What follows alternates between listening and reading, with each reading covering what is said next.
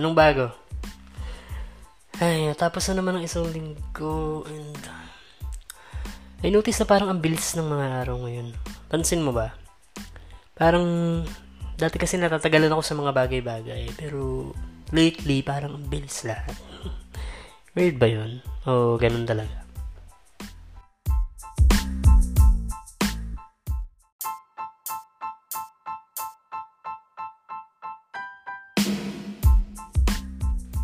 For this week's episode, as the title suggests, we will talk about how to answer the five commonly asked job interview questions in call centers. And this could this could just serve as a guide if you're thinking of applying for applying for a job. This is not really a go-to manual na masasabi ipapasa ka talaga 100%. But these are the things that I wished I knew back when I was still looking for a job.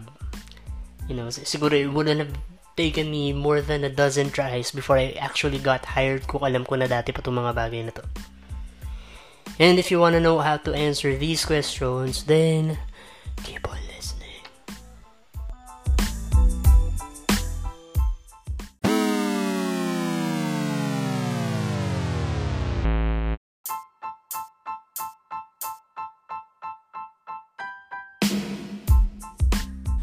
How to answer the top 5 Top 5? Top 5 commonly asked job interview questions in call centers. Let's start with the first question, obviously, which is actually hindi naman phrased as a question, pero kailangan mo siya sagutin. But this is more of a command. Eh. Number one, tell me about yourself. That's one of the most frequently asked questions in interviews. I think 80 to 90% of the time, a hiring personnel would officially begin the interview with this type of question. And that should be an easy question to answer, right? I mean, after all, you know all about yourself naman. The thing is, this question is usually asked not because the interviewer only wants to know who you are. Eh, in call centers in the Philippines, guys, they would commonly ask this so that they can also get a hint of your communication skills barok ka ba, na-express mo ba ng maayos yung sarili mo, ganyan. And they are mostly interested in the story behind your resume and not in what's actually written on your resume. Because they already know those things, di ba? Hawak nila resume mo eh. So, they ask this question to encourage you to talk and tell your story. They mostly want to hear how you speak. And this would also help them figure out the course of the interview or what question they would ask next you know, to, to, to get the ball rolling. This is also their, where, where their first impression on you would be based from madalas. Kasi ito yung unang tanong nila eh. So, dapat medyo pasabog ka talaga sa pagsagot nito. You should, you should take this time to highlight your accomplishments or give them something that would get them interested. Show them a bit of your personality. Tell them a bit of what makes you think that yeah, you're a good candidate or why you're fit for the role that you're applying for or something like that. So, with my experience and with some research, I found a simple formula that you can use to best answer this question. And this one I learned from Dan Lok. If you're not familiar, he's a Chinese Canadian entrepreneur and a self-made millionaire. So, bitch, magaling siya talaga. And if I if I take an advice about something like this, syempre mas makikinig na ako dun sa millionaire na, di ba? ang, ang formula niya to answer this question is SSS format. Hindi social security system. Please. SSS for success, strengths, and situation. Success, this is a part where you should focus about your wins on your previous job or position or maybe if you're a newbie, you could focus on your past achievements in school when you were still studying. Strengths naman, obviously, this should highlight the things that you're good at. Of course, as much as possible, work-related pa rin dapat. So, steer away from the basic stuff like, I'm good at cooking, I can sing really well, ganyan. Tigilan niyo yan. Third is situation. How do your experience apply to the position you're applying for? I mean, ano ngayon kung meron ka success, strengths, paano mo siya magagamit sa position na ina-apply mo? Now, if I was a newbie and if I was following this formula, I'd answer, tell me about yourself question with something like this.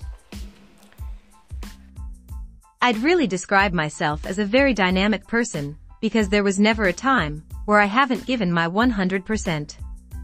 Especially when I was faced with difficult challenges when I was in college. I mean, I single-handedly worked on our thesis back then. I was the leader of our group, and you know what it means when you're chosen as the leader to work on a supposed group activity, right? I would have delegated some tasks to some other group members, but I didn't most of the time, because I just wanted to go the extra mile by making sure that we get everything right, as much as possible.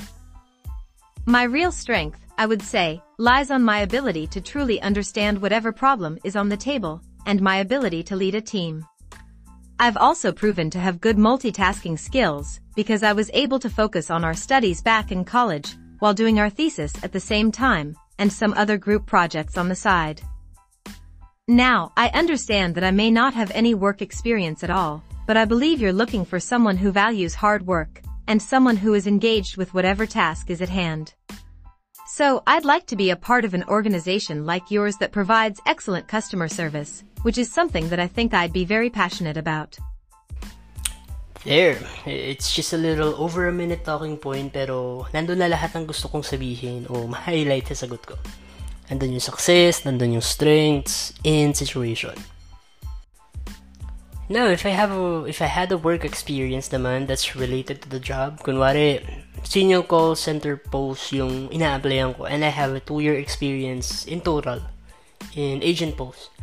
I'd answer the question with something like this. I've been working as a customer service professional for two years. I handle customers with billing concerns or questions about the types of service that we provide.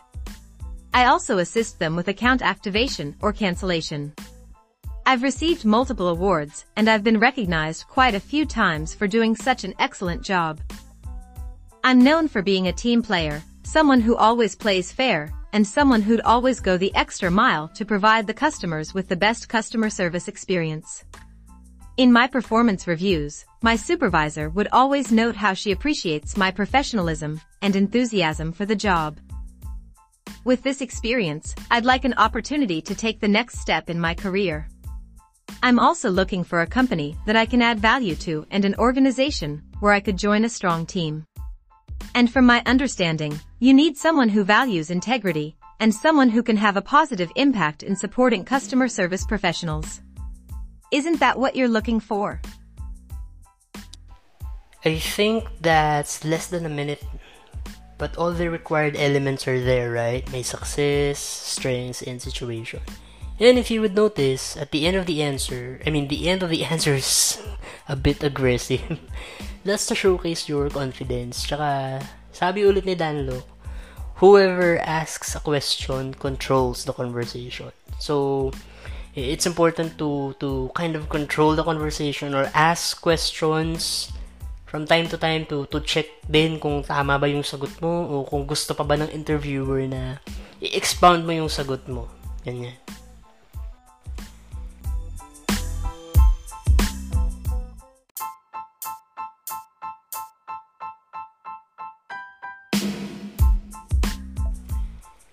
Next common question that it that is asked in a call center job interview is this. What is your greatest weakness? What's your greatest weakness? If you're thinking of answering this with something like, I have no weakness at all, then please, muwi ka na lang. Imposibleng wala kang weakness. Si, si Superman nga may weakness, di ba? ikaw pa bang hamak na aswang lang? And wag ka rin sasagot na hindi mo alam kung ano weakness mo kasi it would only show that you don't know yourself well enough. Minus points ka sa langit nun, aswang. sure. Siyempre, dapat kilala mo sarili mo, di ba?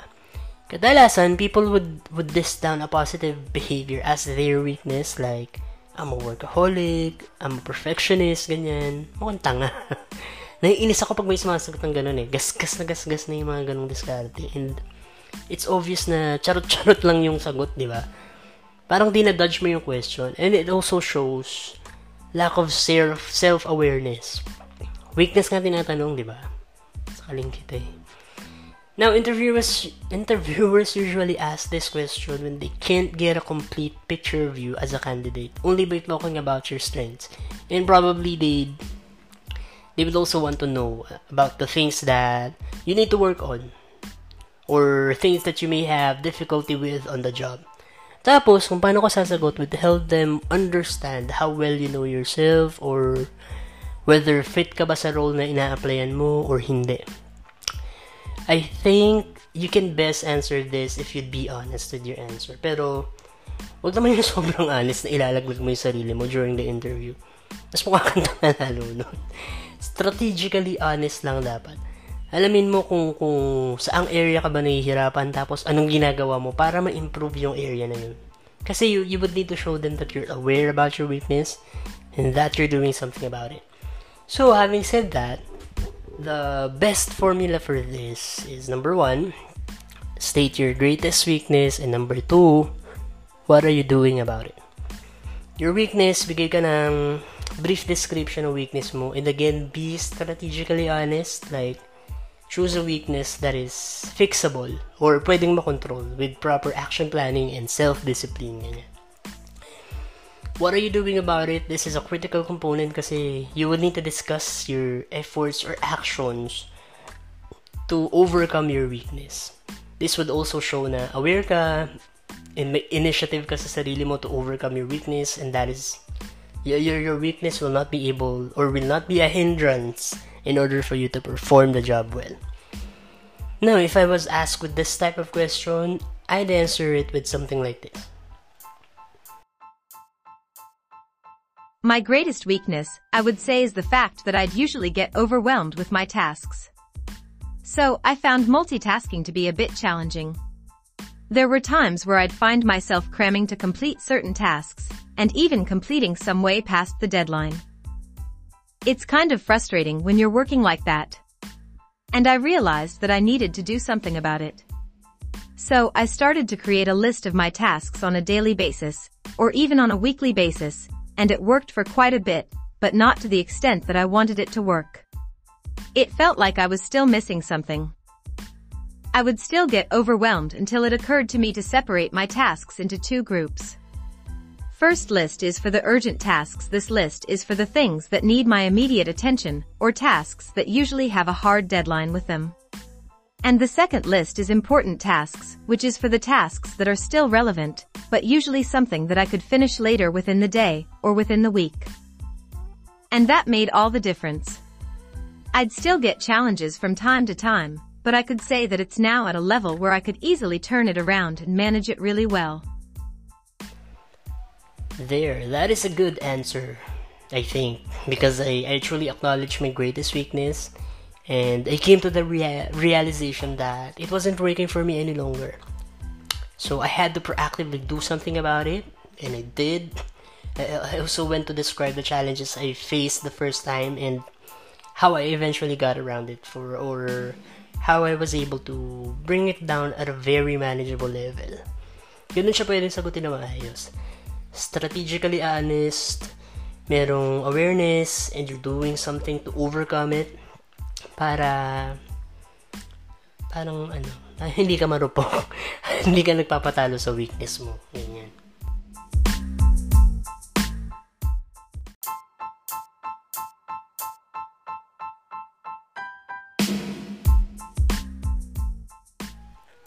The third question is, why did you leave your last job? So, mga palawol dyan, o mga pala-resign, mga hoppers, and all that. Personally, I'm really not someone to talk about this since hindi ko pa na-experience mag-resign, o mag-awol, o ma-terminate. But I kind of prepared for this question kasi I know at some point in time, or maybe hindi ko alam kung kailan, the, the time will come where I'd have to leave my first job ever, right? You wanna know. So, it's important to prepare for this question para hindi ka ma-caught off guard kasi nga, isa to sa mga top common questions ng mga hiring personnel. Gusto nila malaman kung nag-resign ka ba voluntarily o na-lay off ka ba o na-terminate ka ba, ganyan. This can be a challenging question to answer kasi you'd need to phrase your answer very carefully para ma-present mo ng maayos yung sarili mo, diba? And getting a good answer can be tricky, especially if the circumstances weren't that pretty. Whatever your reason is, here are the things that you should keep in mind when answering this question. Number one, keep your answer short and concise. Huwag mong pahabain kasi, especially kapag hindi ka komportable, kasi nga chances are, you'd say something that you shouldn't say. Kasi tense ka eh, di ba? Hindi ka makakapag-isip ng maayos. Second is, never vent about your previous employer. Never badmouth them, regardless kung gaano man sila ka-toxic o stressful, kasi this could open a window into your on-the-job character and values. So, now, um, let's say, ako ang nag-initiate ng resignation ko for my previous job. I mean, walang ibang reason kundi gusto ko lang umalis to get a better opportunity, elsewhere. I'd answer this question with something like this. First of all, I loved working at my previous company. That's why my employment there lasted for a decade. But it came to a point where I really felt stuck, and it feels like I'm looking for a different kind of growth and experience that I don't think my previous company would be able to provide. I mean, a lot has changed in 10 years. There've been a lot of new faces and personalities that kind of changed the environment that I was once familiar with. So I thought that if I'd go through the process of getting used to my new surrounding, then I'd rather do it in a totally new place where there could be new challenges that I could really benefit from. And that's why I felt it was the right time to leave. So there, um, things just change, and I don't think anyone would ever blame you for pursuing self self growth and all that, diba? Next, let's say you were fired or terminated. Now, this is where it gets tough. And of course, any hiring personnel would really be interested to know what happened. Kaya, dapat handa ka talaga sumagot. Uh, I'd say, you tell them the truth. Do not ever lie. Kasi sa dami ng ini-interview ng isang hiring personnel sa isang araw, nasanay na silang malaman kung sinong applicant ba yung nagsisinungaling o hindi. So, tell the fucking truth and speak about what happened. Then, samahan mo ng mga lessons na natutunan mo from that incident o mga realizations mo after what happened and tell them why you're not a risky candidate. I came up with a sample answer for when, let's say, na-terminate ako due to tardiness or poor attendance record. I'd answer the question with something like this. I made mistakes of letting my personal circumstances interfere with my attendance at work. I didn't really care much about the importance of balancing both my personal life and my job at a level where they won't have a negative impact on each other until it was too late. I learned that I could have done differently had I taken the necessary precautions to avoid instances that caused me to miss reporting to work. And I realized that for any workplace to function as it should, all employees have to show up to work on time and as scheduled. What I'd be very much willing to do moving forward is to better separate my personal life from my work life to ensure that I wouldn't be in the same position again. Now, what makes that a great response, I think, is that the applicant has taken full ownership of the mistake and has taken full responsibility. Walang blaming game, tapos merong fair realization na hindi nga maganda yung naging impact ng poor attendance niya, hindi lang sa kanya, kundi pati na rin sa company. So, parang considerate yung dating. And establish na may learning and growth from that experience.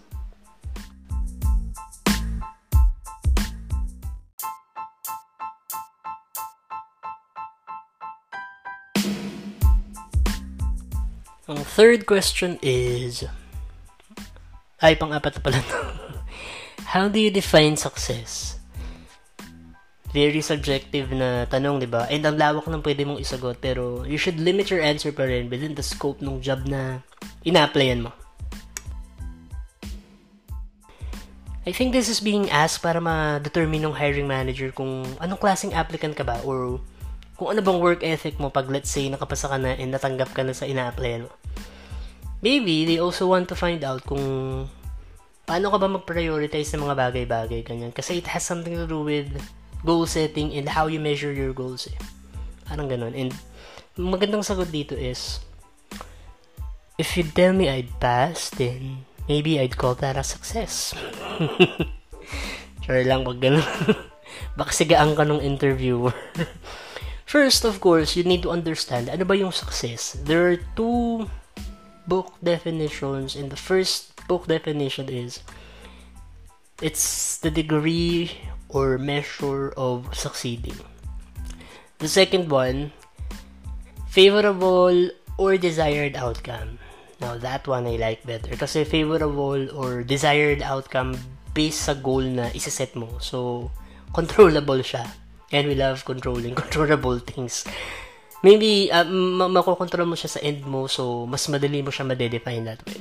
So, the best way to answer this is, magbigay ka ng mga sample scenarios kung saan ka naging successful, o anong, anong naging challenges mo, and paano mo siya na-overcome.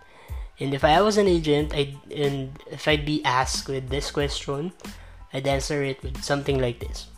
At this stage in my career, every achieved goal or milestone, no matter how big or small, moves me forward. It allows me to develop stronger skills to help me enhance my performance. In my last position, I was very challenged with sales. So I frequently volunteered for every sales training my company had to offer. Along the way, I was able to improve my skill set, which allowed me to exceed my sales goals by 30%. I felt like I really grew professionally.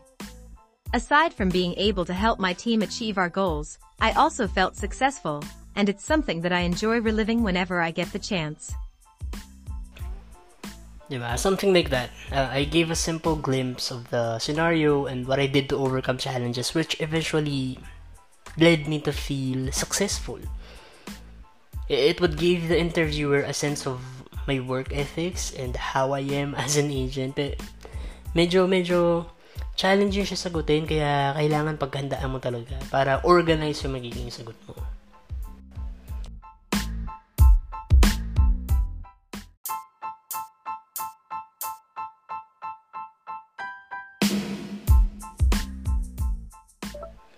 And before we move on with the last item on our list, I would just like to share something like like I haven't shared enough, right?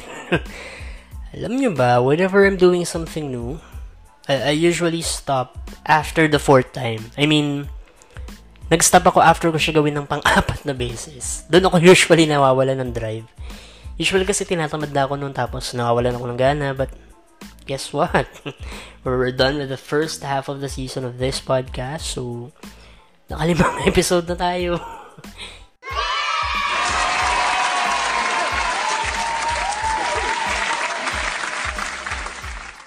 Pang-anim na to, aswang. so, thank you so much to everyone who listens, especially sa mga taong hindi ko naman kilala personally kasi to be honest, mas marami yung population nyo kaysa dun sa mga nakikinig na kilala ko talaga. And that's totally fine. I mean, actually, I find it cool na and nakakatuwa na may nakikinig sa akin na hindi ko kilala. So, thank you so much for your continued support and I hope that I could come up with more episodes that could somehow entertain you or episodes that could help you with whatever. And bitch, nakakabaong mag ng content din pala, but I don't plan on stopping anytime soon. I'm kind of enjoying this thing. Now, um, to, to thank you guys, um, I'd like to present you guys with a little challenge. I'd like to answer, I mean, I'd like you to answer the top 5 commonly asked job interview questions in call centers.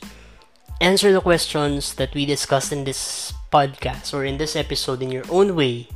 Pero answer it in the format, in the same format like sa mga samples na sinabi ko sa interview or sa episode na to. And send it to me. So uh, I choose three people who'd win prizes.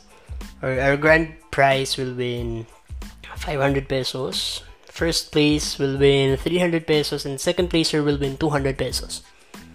Sa send ko yan sa GCash. Wala lang, parang trip ko lang siya gawin ngayon para alam mo yun, mas feel ko yung engagement. the winners will be announced next week in our next episode and will be posted on our official FB and Instagram page. Dito nyo rin isisend yung mga sagot nyo. At Night Shift by Oman Gizon. Pareho yan sa FB and Instagram. Pagandahan lang ng sagot guys. And the only requirement is dapat nakafollow ka sa Facebook and YouTube and Instagram and Spotify. ng podcast natin. And dapat meron tayong at least 10 entries or 10 or more tao na magsasend ng sagot nila. If it's anything less than that, then cancel na lang natin. Ayun. So, galingan nyo guys and good luck.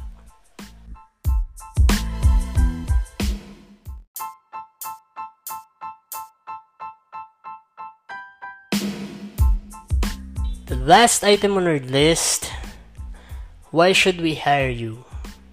Hala, hindi ba hiring kayo? ang straightforward ng question and parang ang simple sagutin, no? Pero medyo tricky siya. they ask this because they're looking for the best candidate that best fits the job description or someone who can really get the job done.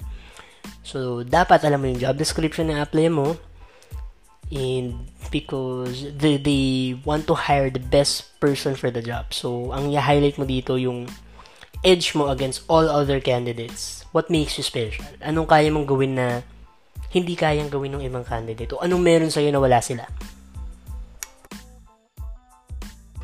So, ibibenta mo yung sarili mo in kung anong klaseng empleyado ka, di ba? And if you would go back to our first item, tell me about yourself, halos nandun na rin lahat ng sagot dito eh.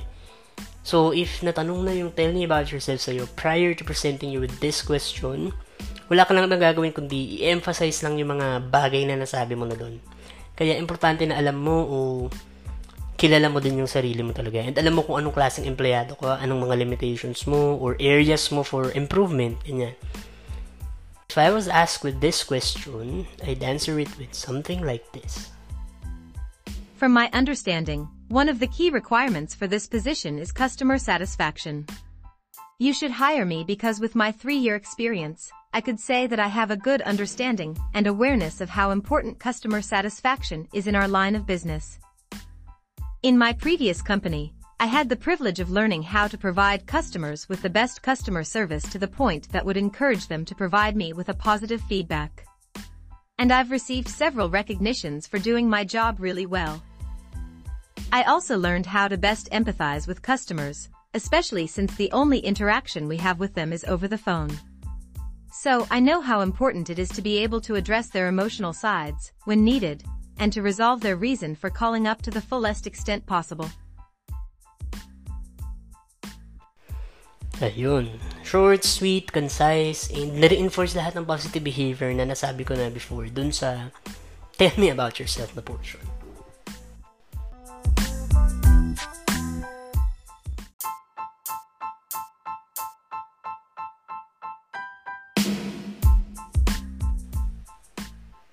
And we have some tips lang, mm, mga bagay na dapat mong gawin before or during an interview. Tip number one, do some research.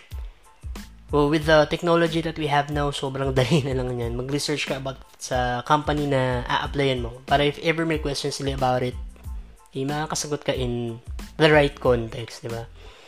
Tip number two, practice beforehand. Paghandaan mo yung mga possible questions nila, depende sa circumstances kung bakit ka nag apply Paghandaan mo especially itong top 5 commonly asked questions natin kasi most often than not, itatanong talaga yung mga yung mga questions na yan. Tip number 3, be presentable. Maayos dapat yung posture mo, ganyan, maayos dapat yung uh, or, or presentable uh, show up earlier than scheduled. Batiin mo yung interviewer ng good morning or good evening. Kung gusto mo, happy birthday. Kung birthday niya. And wait for them to ask you to be seated bago ka maupo. Kung, kung ganun naman yung scenario. And always answer the questions formally. Like, say yes instead of yeah. Tip number four, give yourself some time to think before you answer a difficult question to, to show na pinag-iisipan mo talaga yung isasagot mo and para may i-present mo no, o, o ma-organize mo rin ng maayos yung sagot mo. And lastly, tip number 5, keep eye contact. Hindi yung mahalay o malandi o malagkit na tingin. Nasa interview ka aswang, hindi ka nakikipag-hook up. At wag ding tiger look, Diyos ko. wala ka sa wrestling, wala kang kaaway. Eh, if you can't look them in the eye due to tension, then look at their nose. That really works every time. I mean, ganun ginagawa ko pag natetense ako sa interview. tinitingnan ko sila sa ilong. Eh, hindi mo na I mean, hindi mo na mapapansin yun kung nakatingin ba yung tao sa ilong mo o sa mata mo, di ba? Or probably look them somewhere in forehead, basta fix your gaze somewhere within their face. Maintaining an eye contact kasi shows that you're engaged or it shows na nakikinig ka talaga sa sinasabi ng interviewer and it would only show I mean, it would show na hawak niya talaga yung attention mo.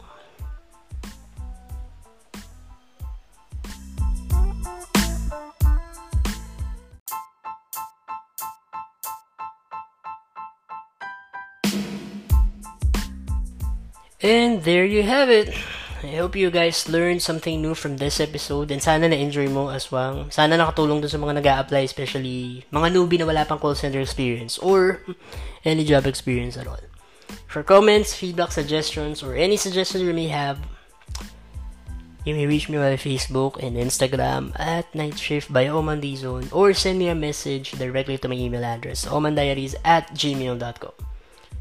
Use hashtag Night Shift by Oman Zone when you share this podcast on your social media accounts or pages.